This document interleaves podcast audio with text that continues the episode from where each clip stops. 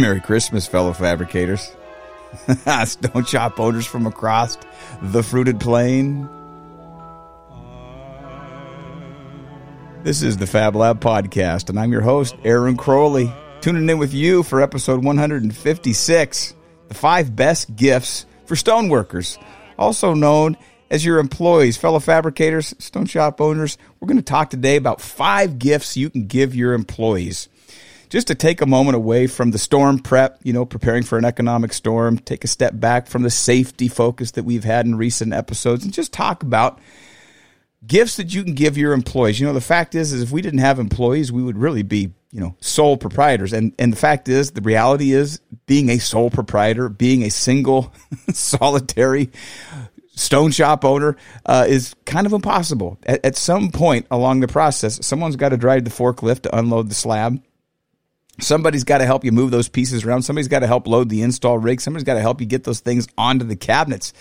You know, at some point, we got to have help. And so, in this episode, I think it is worth our time to put the focus on our employees and just consider five gifts that we can give to them to have powerful. I'm not talking about money. I'm not talking about actual gifts going to the store, gift cards, nothing like that. These are just five gifts you can give. These will have far more far reaching impacts on your employees than any any monetary gift any material gift you could ever give them. And so, not in necessarily any particular order. They're not in order of priority by any means, but just these are five thoughts that crossed my mind as I was just thinking, how do you boil this down? How do we turn the focus onto the folks that make our businesses possible? And so, we're going to talk about appreciation. Pretty straightforward. We're going to talk about trust. We're going to talk about side work. Ooh, that's a fun one. I think I did a Christmas episode two, three, four years ago on side work. We're going to talk about vision, mission, and values. And lastly, we're going to talk about a healthy and safe work environment. And so, you know, like I said, if, if our employees, you know, if it wasn't for our employees, we wouldn't have a business. We wouldn't have a company. We couldn't, you know, if there's no employees to lead, we wouldn't have the opportunity to, you know, learn leadership or management skills.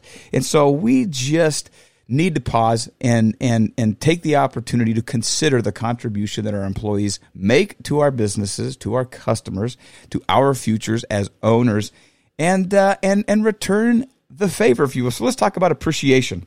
Just think for a minute. Think of the next day that your company is going to be operating, whatever day that might be, the day after Christmas, a couple days after Christmas, whatever it is. And just imagine if one, two, three, or your whole entire crew didn't show up what kind of impact would that have on the business? It would probably be catastrophic, even if it was just for one day. What if one of your key managers, even just for the first half of the day, didn't show up? It would be felt it would be massively felt in the business in the company's ability to profitably keep the customer, you know, the promise made to the customer. And so I think it's easy sometimes because it is so stressful and there, there's so much risk and there is so much writing on managing and leading and guiding employees to that end of keeping the promise made to the customer that we can kind of forget that it appreciation is due. You know, this employees are not slaves. They are not obligated there is nothing written in the stars that says that uh, that they have to come in and work for us or that they have to bow down and you know grovel at our feet simply because we've given them a job in an industry that's really tough, somewhat dangerous, and in a lot of ways not a ton of upward mobility or wage growth potential. And so I think it is good to turn the focus back on the employees and just express appreciation. It's a tough job.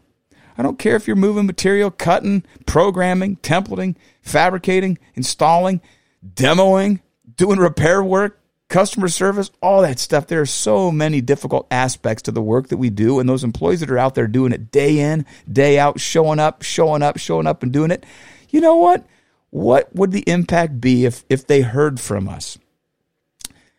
I just want you to know how much I appreciate you. So would you stop and just pause for a moment and imagine what would your business be like without your employees? What if they didn't show up tomorrow? And then look for an opportunity. There are, there are just endless opportunities to express specific reasons that you appreciate your employees. Now, not all your employees probably show up on time.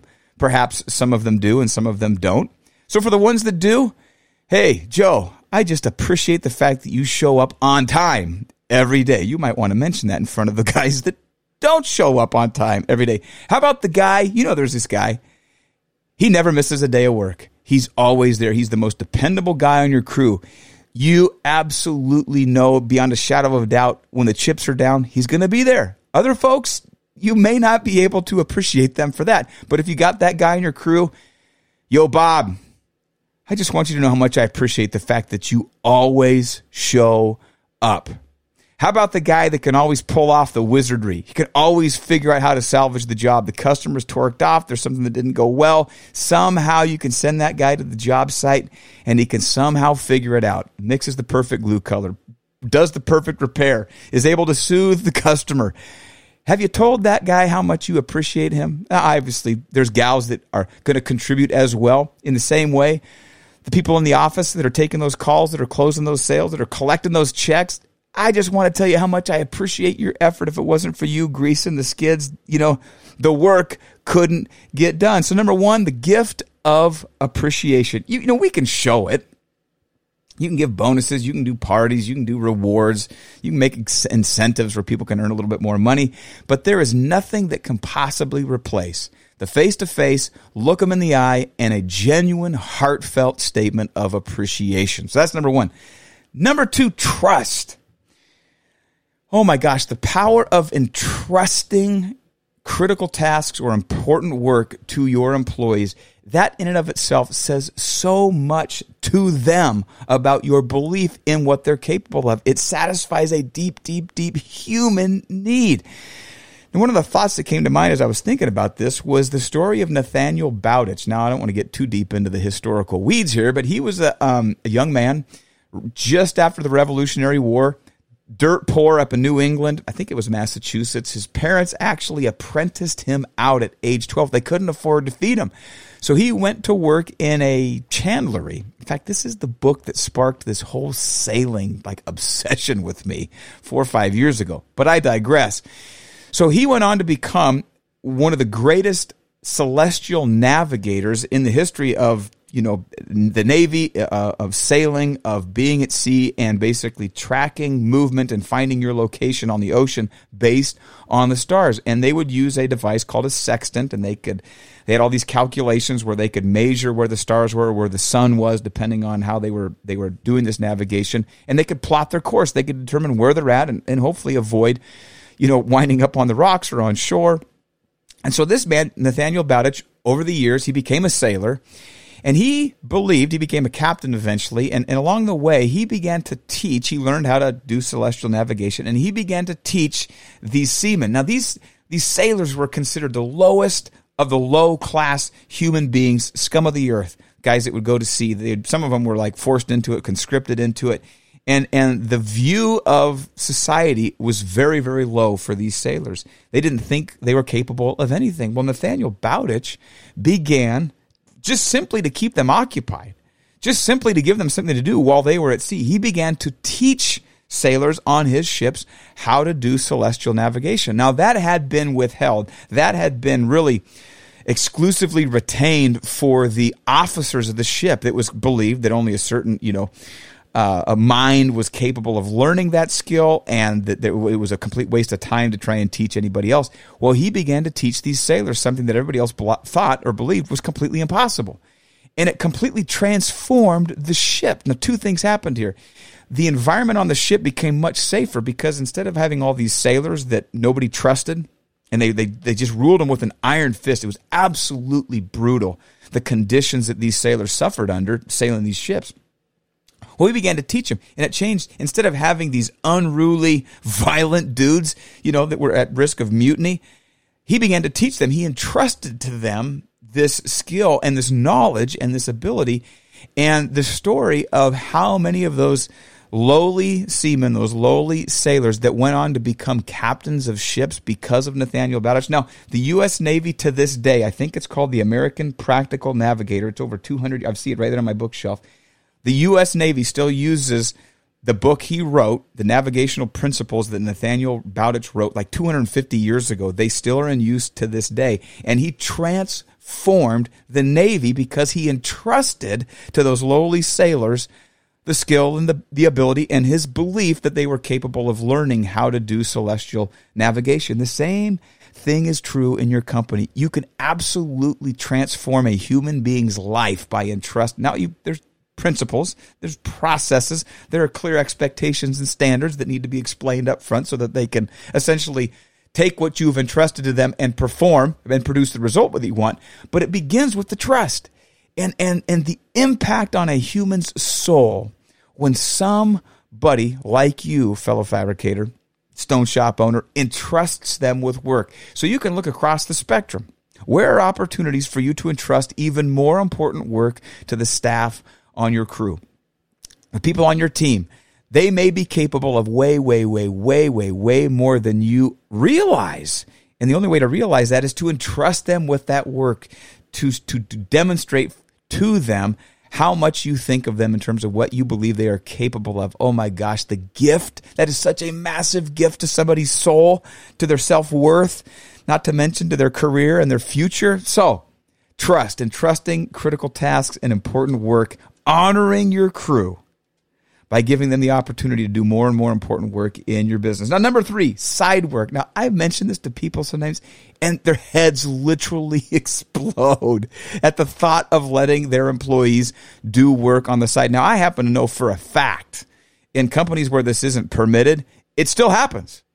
I have talked to so many fabricators who have discovered after the fact that they had employees selling jobs out from under them, coming in on the weekends and doing those jobs I have talked to so many guys that have had discovered this was going on. They didn't even realize it. I've had other people that just like aghast at the idea. They would never even entertain for a minute letting their employees come in and do work on the side. But I would like to present to you an alternative view. This is sort of like number two, trust and trusting.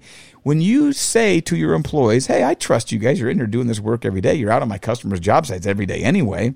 And you entrust to them the opportunity a little bit of control, some degree, some semblance of control over their own destiny. You know, when you're working by the hour, you're limited by two things. You're limited by how much you can get paid by the hour, which is the boss's, you know, the one is in control of that, and the number of hours that you've got. You may have a little bit of control over that, but not much.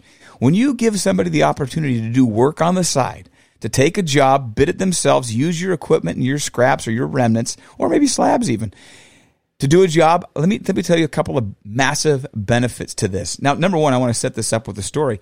The catalyst for me quitting in 1998 and going to work for myself, starting my own stone shop, really was this isn't wasn't side work related, but it, it was just one step removed from doing side work. The management of the company had talked about doing a profit sharing or a bonus program where there was some pay based on our merit, some pay based on our specific contribution where we could actually control. They talked it up, we discussed it, and then management was going to make the decision. Well, they came to us and they said, well, I hate to inform you that management decided that if they give you bonuses, it will reduce your incentive to come back into work the next day when you get this big lump sum of money. And I was so offended by that. The lack of trust was so offensive to me. That was literally the last straw. And I'll never forget. I, I stormed out of that meeting room. I went out on the back into the boneyard. I sat down onto this old weathered A frame with some remnants and I called my dad and I said, Dad, it was the last straw. I just, they're, they are, they, they, they have so little trust in us that they have dangled this incentive, this bonus program, and now they've yanked it away because they don't trust us. I said, I'm done. And it was very, very, very shortly after that I tur- like probably days, I turned in my two weeks notice and I went into business for myself. So now the power of side work is very similar. Over the years, the entire course of the 23 years that I owned my stone shop, I not only allowed and permitted side work, I encouraged it. I was very, very pleased because, you know, you can only pay your employees so much. And what is a huge risk? Highly skilled, you know, employee, them getting tempted them getting a job offer for 50 cents for a buck or two bucks an hour going somewhere er, somewhere else and if if if you can't afford to pay them any more than you're already paying them huge huge huge bonus is to give them the opportunity to do jobs on the side it doesn't cost you anything In fact, it, it, it creates a massive amount of loyalty and appreciation for you that you're willing to entrust the shop, the tools, the equipment, the materials, and the customers. So that, that's number one. Number two, interesting, most of the Portland shops, oh boy, the company I worked for, there are so, the company I worked for before I went into business for myself, was the catalyst for so many other people like me who got so frustrated and infuriated by the management style there, they went out and started their own companies. Now, I was in business for 23 years here in Portland, and I did not have one single solitary employee ever go out and start their own company.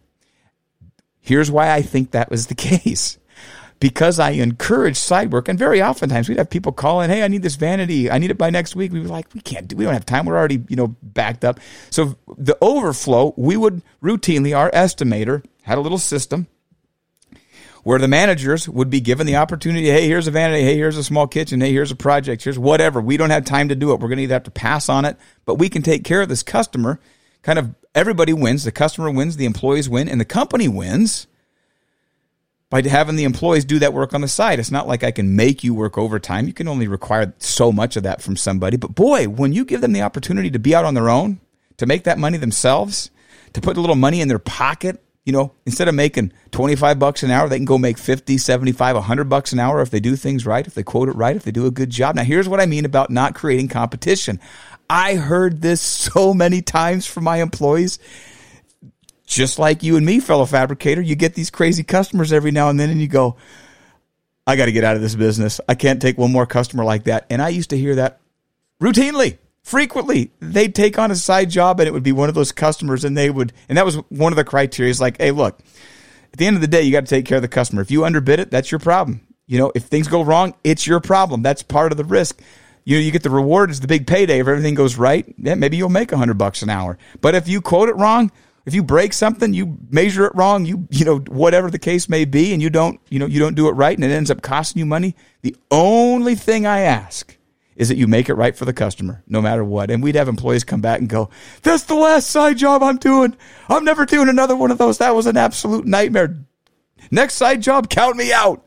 That happened all the time, and I have always suspected, I've always wondered if the reason that we didn't have employees leave to go start competing shops as if we needed any more competition in the Portland market was because they had all the opportunity to do side work to satisfy that entrepreneurial itch, if you will, to scratch that itch or that, you know, taste that get an idea of what it's like to go out on your own without any of the uh, you know the necessary things that go along with that like quitting your job all of your security goes away and you've got to go spend money and you may it may not work out. They can kind of dip their toe in the water to see what it's like to be an entrepreneur, see what it's like to be a small business person.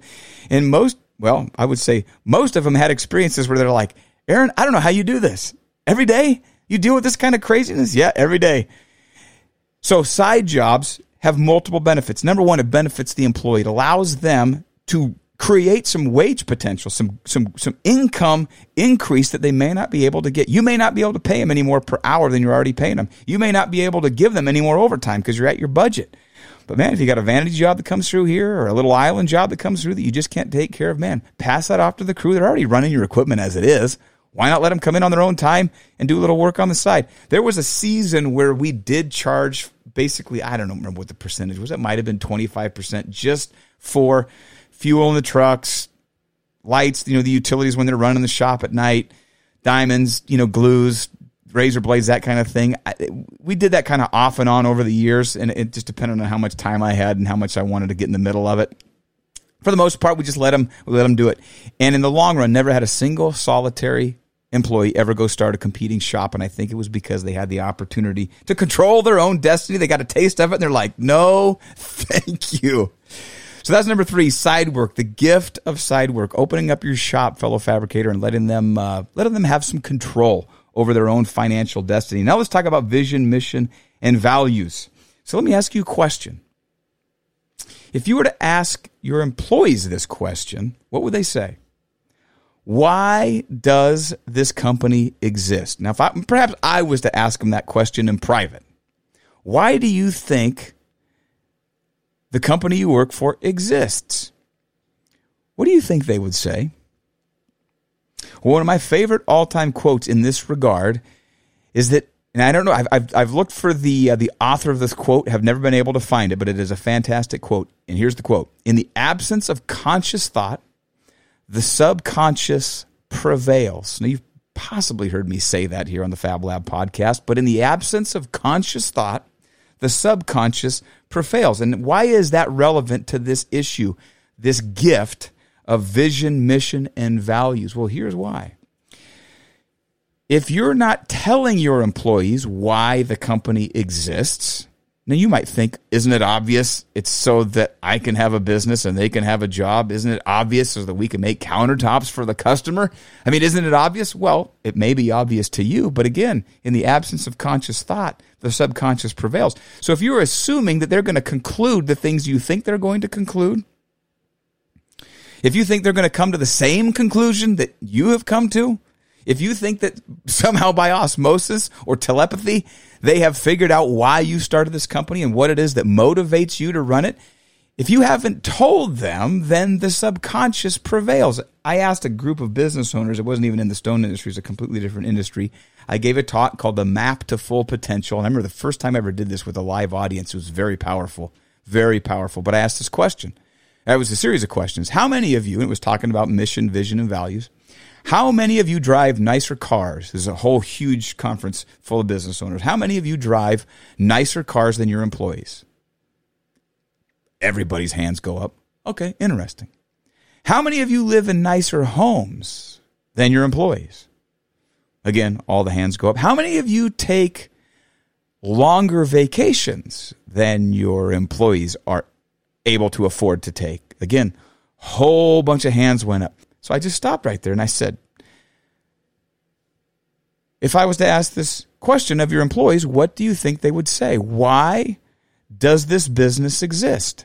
And I can remember watching the audiences, the whole energy in the room changed. It was like this, this realization. Oh my gosh. Well, they think that this company exists to serve me as the owner. Now that may be true in a sense that and there's nothing wrong with that. You've taken the risk, you've made the sacrifices, and you've given them a job. So obviously, you are entitled to the fruits of your labor and their labor as long as you're paying them according to your agreements. But absent a vision, a mission, and a value, understanding why your company exists, you, you are preventing your company from reaching its fullest potential. When employees understand, when they have a picture of the future of why the company exists beyond your material well-being, beyond you driving nice rigs, beyond you owning a nice house or a vacation house, beyond you taking longer vacations, beyond you having a schedule that is much more flexible than theirs is. When they realize that the company exists for something bigger than your materialism or mine, it's unbelievably powerful and it is unbelievably motivating. Human beings are desperate to contribute to something that is larger than themselves. And quite frankly, something that is larger than the material well being of the boss. Yeah, it's nice to have a paycheck. Whoopee. There's a lot of jobs out there, especially in this economy. There's a lot of people looking for employees right now. And if you don't give them a reason, if you haven't explained the fundamental underlying reason for the existence of the company, the picture of the future, the noble cause that your company seeks to essentially endeavor in, the aspiration that it is searching for, what it is seeking to become, the power of giving that vision and that mission and those values, those shared values to employees is absolutely unbelievable. It's such a massive gift when people realize and it will actually come back to benefit you as a business owner. When your employees realize that there is something far more at stake here, their motivation, their willingness to contribute, to sacrifice along with you, if it's just so that you can drive a nicer car, how motivated are they to come in and work overtime? If it's just so that you don't have to come in and deal with the problem, how motivated are they? How long term are they going to be there beyond just their most immediate financial needs? So when you can give them the gift of a mission, a noble cause that your company is seeking, the mission, what is the picture of the future? What is it that we are becoming? And then the shared values, identifying what are the values by which we all do business together. Man, it's such a powerful gift. The mission, vision, and val- values. And now, in the absence of that, you let them come to their own conclusions. And so you got to ask yourself that question.